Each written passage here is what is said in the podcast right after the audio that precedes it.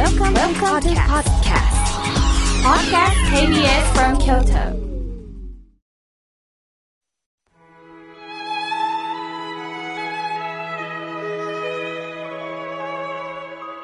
改めまして僧侶の河村明慶です今日の法話のテーマはお彼岸ですお彼岸というと亡きご先祖様の供養をするのが、まあ、恒例となっています。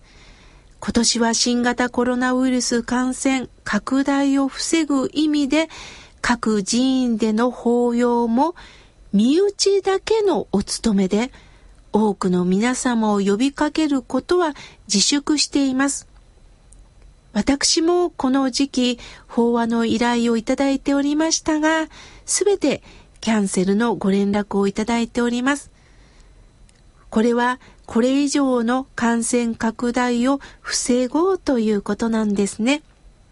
それでも身内だけでお勤めをするということはどういうことなんでしょうか私がいただいてるこの新宗の教えではご先祖様にお参りするだけがお彼岸の意味ではないと教えてくださるんです。それでは改めて彼岸の意味をお知らせしましょう。皆さん、彼岸の漢字を想像してください。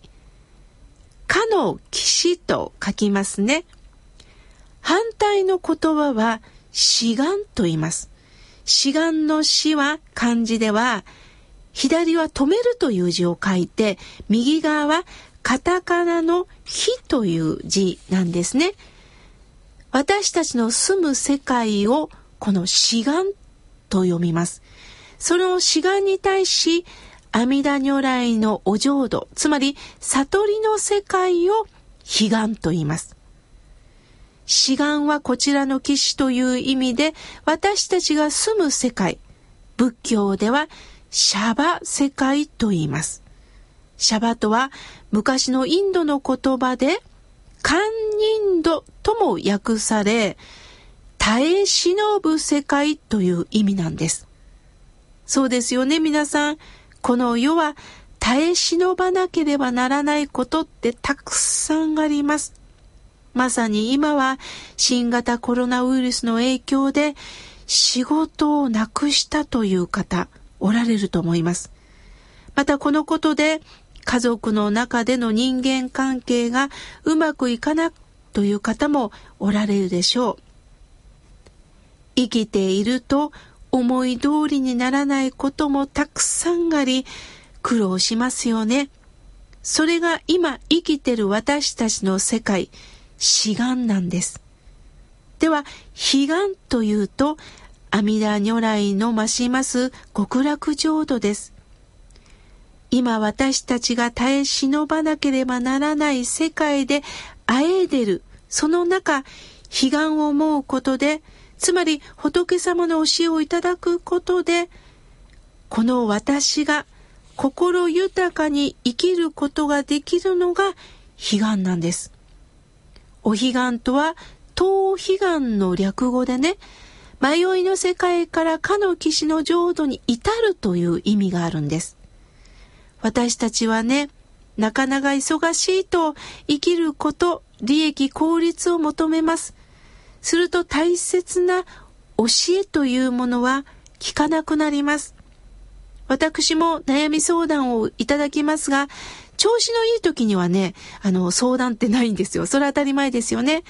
苦しいですよ。もうどうにかしてください。と人間壁にぶち当たったり辛い思いをした時に、助けて、と叫びが出てくるんです。そこで初めて教えに出会おうとするんです。この悲しみに遭遇するということも実は大切なんですよ。一般にね、お彼岸というとお墓参り習慣と思われておりますが、亡き方を忍ぶことはもちろん大切なことです。しかし、お参りをしてやってるだけではないんです。亡き方の死を、つまり死という事実を通して、残された私がその死から何を受け取り、何を学ばさせていただくのか、これが大切なんです。大切な方との別れは悲しいですよね。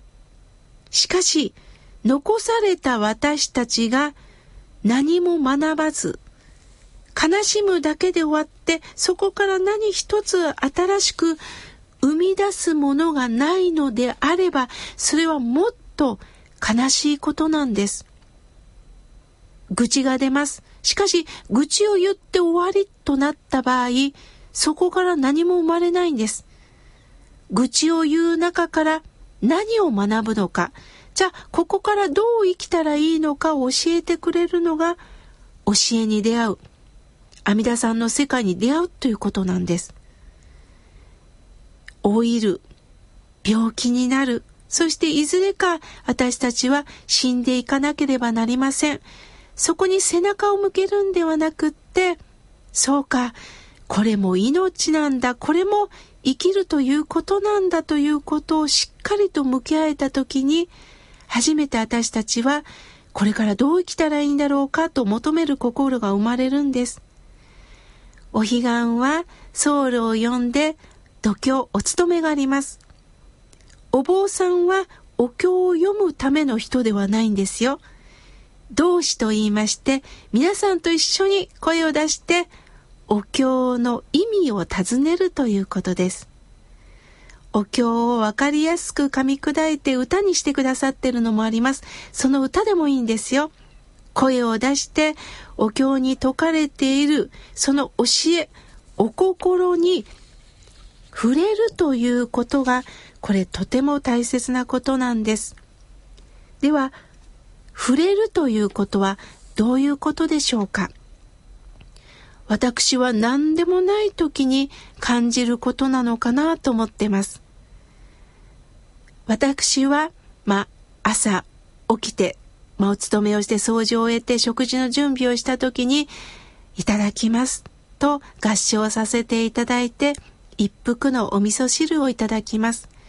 そして白米をいただくんですが、その時ふと感じたんです。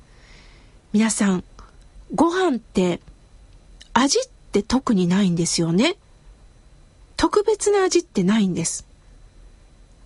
味がないからおかずと合うんですよね。お米が主張してしまうとどうでしょう。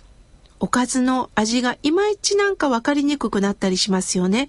でもお米を噛めば噛むほどなんだか美味しいんですよね。特別な味はしないんですけど必要だし美味しいんですよね。すると家族とかお友達とかどうですか？特別なことはなくっても必要ですよね。人間関係って必要なんですよね。自分にとってメリットのある方だけが必要なんではなくって、別に何かこの人から何をもらうわけではないんだけど、会いたい。会うとほっとする。特別なものは感じないんだけども、なんだか嬉しいっていうのありませんか？阿弥陀さんの存在もそうなんですよ。いや、なんか特別阿弥陀さんとお話しするわけではないんだけども、ありがたいな。なんだかほっとするな。この特別なことは特にないんだけれども、嬉しいと感じることができるのか？これが仏教に出会うということなんです。何でもないことに嬉しいな、ありがたいなと思えるのか。メリットのあることだけに何か喜びを感じられるのか。私たちには心というのがあります。心がなければ、ただご飯を食べて、それが当たり前のようになって、そして次またお腹が空いたら何かを求める関係になります。しかり私たちは胃袋以外に心という袋があります。その心も硬くなってたら、やはり消化しませんよね。柔らかく柔らかくいろんな出来事を心の袋の中に行って、そしてゆっくりゆっくり味わって、そしてそれが栄養になっていくんです。食べるものも必要ですけども、心は言葉をいただいて栄養をいただくんですね。だから何でもないことに皆さん感動しませんか？感動という字は感じて動くということです。もしも感動したらそれを誰かにまたつなげていく。誰かのためにしていく。もちろん私のためにもしていく。体をいたわる。それが不思議と笑顔に変わっていくのではないでしょうか。お彼岸を通じて日頃悩み続ける私たちに裁縫浄土に向かって阿弥陀さんを感じることによって、ああ、私もこうして守られてるんだ。ああ、こうしてあったかい気持ちになれるんだ。亡き人から生きているうちにどうか後悔のないように生きておくれというそのメッセージを受け取りながら、あなたの今日の大切な時間を過ごしてくださいね。念じております。